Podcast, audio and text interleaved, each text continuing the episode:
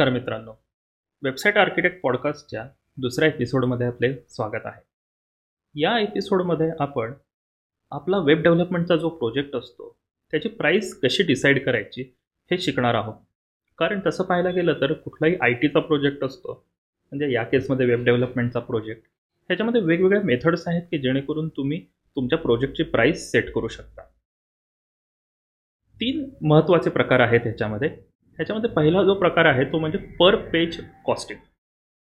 दुसरा प्रकार आहे अवरली कॉस्टिंग, म्हणजे पर तासावर किती तास तुम्हाला त्या प्रोजेक्टसाठी लागणार आहेत आणि त्याच्यावर तुम्ही प्रोजेक्टची कॉस्ट काढता. आणि तिसरा प्रकार आहे पर लाईन कॉस्टिंग, म्हणजे तुमच्या प्रोजेक्टमध्ये साधारण तुम्हाला माहीत असतं की किती लाईन्सचा प्रोग्राम कोड लिहावा लागणार आहे. मग तुम्ही एका लाईनसाठी किंवा शंभर लाईनच्या ब्लॉकसाठी किती चार्ज करणार ह्याच्यावरनं तुम्ही प्रोजेक्टची कॉस्ट ठरवता. आपण तिन्हीही प्रकाराचे फायदे तोटे आणि कुठला प्रकार कुठं वापरायचा हे आता आपण बघूया. तर पहिला जो प्रकार येतो, जो सगळ्यात सिम्पल आहे, तो म्हणजे per page costing. Per page costing हे अतिशय कॅल्क्युलेट करायला सोपं आहे. म्हणजे जर तुमच्या वेबसाईटमध्ये पाच पेजेस असतील आणि तुम्ही म्हणालात की होम पेजला आम्ही दहा हजार घेतो आणि प्रत्येक पुढच्या पेजला दोन हजार घेतो, तर त्यानुसार तुम्ही गुणाकाराने बेरीज करून एकदम सोप्या पद्धतीने तुम्ही तुमच्या प्रोजेक्टची कॉस्ट काढू शकता. किंवा अगदी तुमचं ई कॉमर्स स्टोअर असेल तर किती त्याच्यामध्ये प्रॉडक्ट्स आहेत, त्या प्रॉडक्ट्सला सपोज पर प्रॉडक्ट तुम्ही काहीतरी शंभर दोनशे रुपये चार्ज करत असाल ॲड करण्याचे, आणि बाकीचे जे पेजेसची कॉस्ट असेल त्याच्यावरनं तुम्ही तुमच्या प्रोजेक्टची कॉस्ट काढू शकता.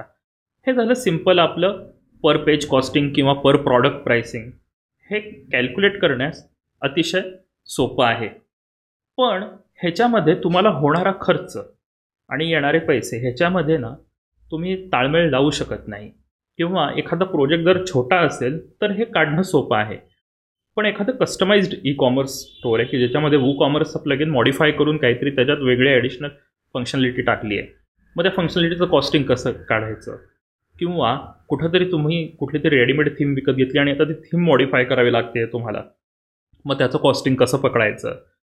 तर एका पॉईंटनंतर पर पेज कॉस्टिंग कॅल्क्युलेट करणं हे खूप कॉम्प्लेक्स होऊन जातं. म्हणजे सोप्या प्रोजेक्टसाठी तर ते अतिशय खूप सोप्या पद्धतीने तुम्हाला प्रोजेक्टची कॉस्ट कॅल्क्युलेट करता येते. पण जसा प्रोजेक्ट वाढतो किंवा तुमच्या प्रोजेक्टमध्ये कस्टमायझेशन्स येतात तसं पर पेज प्राइसिंग फेल व्हायला लागतं.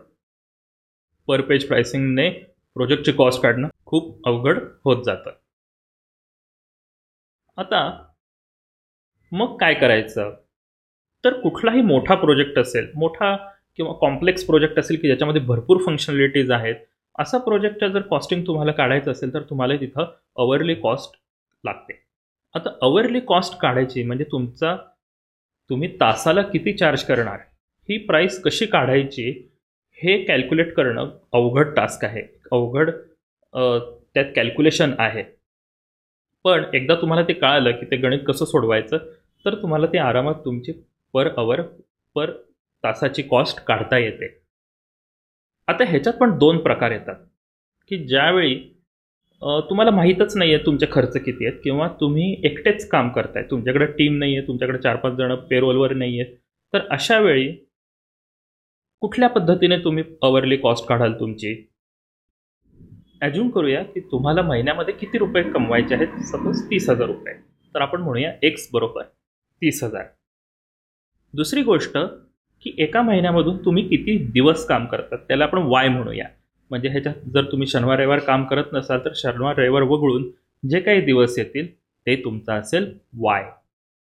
म्हणजे काय झालं, एक्स म्हणजे तुम्हाला एका महिन्यात किती कमवायचे आहे, वाय म्हणजे एका महिन्यामधून तुम्ही किती दिवस काम करणार आहात, आणि तिसरा फॅक्टर आहे झेड म्हणजे तुम्ही एका दिवसाला किती काम करता. मग सपोज ते असेल आठ तास किंवा दहा तास, जे काय असेल ते. ह्याच्यावरनं तुमची अवरली कॉस्ट कशी निघते, तर एक्स भागिले Y into Z, X divided by Y into Z. म्हणजेच तुम्हाला एका महिन्यामध्ये किती कमवायचे भागिले तुम्ही एका महिन्यामध्ये किती दिवस काम करता गुणिले तुम्ही एका दिवसात किती तास काम करता. ह्याच्यामुळे तुम्हाला काय मिळेल की तुम्हाला एका तासाची तुमची किंमत कळेल की एवढे तुम्ही मिनिमम पैसे चार्ज केले आणि तेवढे दिवस तेवढे तास जर काम केलं तर तुमचं महिन्याचं टार्गेट अचीव होईल. अर्थातच ही जी पद्धत आहे ही पण अवरली कॉस्टिंगची सिंपल पद्धत आहे, कारण ह्याच्यामध्ये आपण असं गृहीत धरून चाललो आहोत की तुम्ही फक्त एकटे कामाला आहात आणि तुमच्याकडे टीम वगैरे नाही आहे, तुम्हाला कुठलाही बाकीचा एक्सपेन्स नाही आहे, बाकीचा खर्च नाही आहे, हे आपण या ठिकाणी गृहीत धरून चाललो आहोत. पण आता जर तुम्हाला तुमच्याकडं कोणी कामाला असेल, तुम्हाला इंटरनेटचा खर्च आहे, तुम्हाला टेलिफोनचा खर्च आहे, तुम्हाला सॉफ्टवेअरचा खर्च आहे, तुम्हाला अजून बाकी काही माणसांचे पगार आहेत, अशावेळी अवरली कॉस्टिंग काढण्याची एक दुसरी पद्धत आहे. ह्याच्यामध्ये तुम्ही काय करता तर ह्याच्यामध्ये तुम्ही तुमची जी काही कॉस्ट आहे, जे काही तुम्ही महिन्याला खर्च करता, मग त्यामध्ये कॉस्ट ऑफ इंटरनेट असेल, कॉस्ट ऑफ मेंटेनन्स असेल, इलेक्ट्रिसिटी असेल, टेलिफोन असेल, सॅलरीज असतील, कामगारांचे पगार असतील, तुमची स्वतःची सॅलरी असेल, रेंट असेल, ह्या सगळ्या ज्या काही तुमचे खर्चाच्या गोष्टी आहेत यांची तुम्ही बेरीज करता आणि त्याला आपण म्हणतो एक्स. एक्स म्हणजे तुमचा सर्व खर्च. आता याला भागायचं कशाने तर याला भागायचं की तुम्ही एका महिन्यातून किती दिवस काम करता, त्याला मागच्याच ह्याच्याप्रमाणे आपण काय म्हणू वाय, आणि झेड म्हणजे एका दिवसामध्ये किती तास काम होऊ शकतं. तर इथं तुम्हाला हे बघावं लागेल झेड काढताना की तुम्ही किती एम्प्लॉईज त्या पर्टिक्युलर प्रोजेक्टसाठी कामाला लावत आहात. सपोज दोन एम्प्लॉई दहा दहा तास काम करत असतील तर ते तसे वीस तास होतात. ठीक आहे, मग तुम्हाला पर अवर जर तुमची कॉस्ट काढायची असेल तर ती आहे एक्स भागिले वाय इंटू झेड. पण ही काय झाली, ही तुमची झाली बेसिक कॉस्ट, म्हणजे ह्याच्यामध्ये तुम्हाला कुठलाही प्रॉफिट होत नाही आहे, ह्याच्यामध्ये फक्त तुम्ही तुमचे खर्च भागवत आहात. मग या कॉस्टमध्ये ज्यावेळी तुम्ही प्रॉफिट ॲड कराल, म्हणजे सपोज तुमची पर अवर कॉस्ट या ठिकाणी येत आहे तीनशे रुपये आणि जर तुम्ही लोकांना चारशे रुपये पर अवर चार्ज करत असाल तर तुम्हाला तासाचा शंभर रुपये हा प्रॉफिट आहे. तर अशा पद्धतीने तुम्ही तुमची पर अवर कॉस्ट काढू शकता जेव्हा तुम्हाला भरपूर बाकीचे एक्सपेन्सेस असतात, जसे की पगार आहे, इंटरनेट आहे, मेंटेनन्स आहे, जे काय असेल ते. मोठ्या प्रोजेक्टसाठी ही एकच पद्धत आहे की जी पूर्णपणे व्यवस्थितरित्या काम करते. मोठ्या प्रोजेक्टसाठी जो कस्टम प्रोजेक्ट आहे तिथं पर पेज मॉडेल जर आपण लावलं तर ते तिथं त्या ठिकाणी फेल होतं. म्हणून अवरली कॉस्ट जरी काढायला अवघड असली तरी एकदा तुमचं गणित सेट झालं की परत तुम्हाला परत परत ती गणितं करावी लागत नाही जोपर्यंत तुमच्या कॉस्ट बदलत नाही. आणि तिसरी एक पद्धत आहे की जे तशी पाहिले तर जर तुम्ही एकटेच काम करत असाल तरच परत लागू होते, ती म्हणजे पर लाईन कॉस्ट. अर्थातच यासाठी तुमचा पूर्णपणे कस्टमाइज प्रोजेक्ट पाहिजे तिथं तुम्ही ॲक्च्युली लाईन्स काहीतरी प्रोग्रॅमच्या लिहित आहात. जर तुम्ही वर्डप्रेसवर वगैरे काम करत असाल तर ही प्रणाली तिथं काम करत नाही.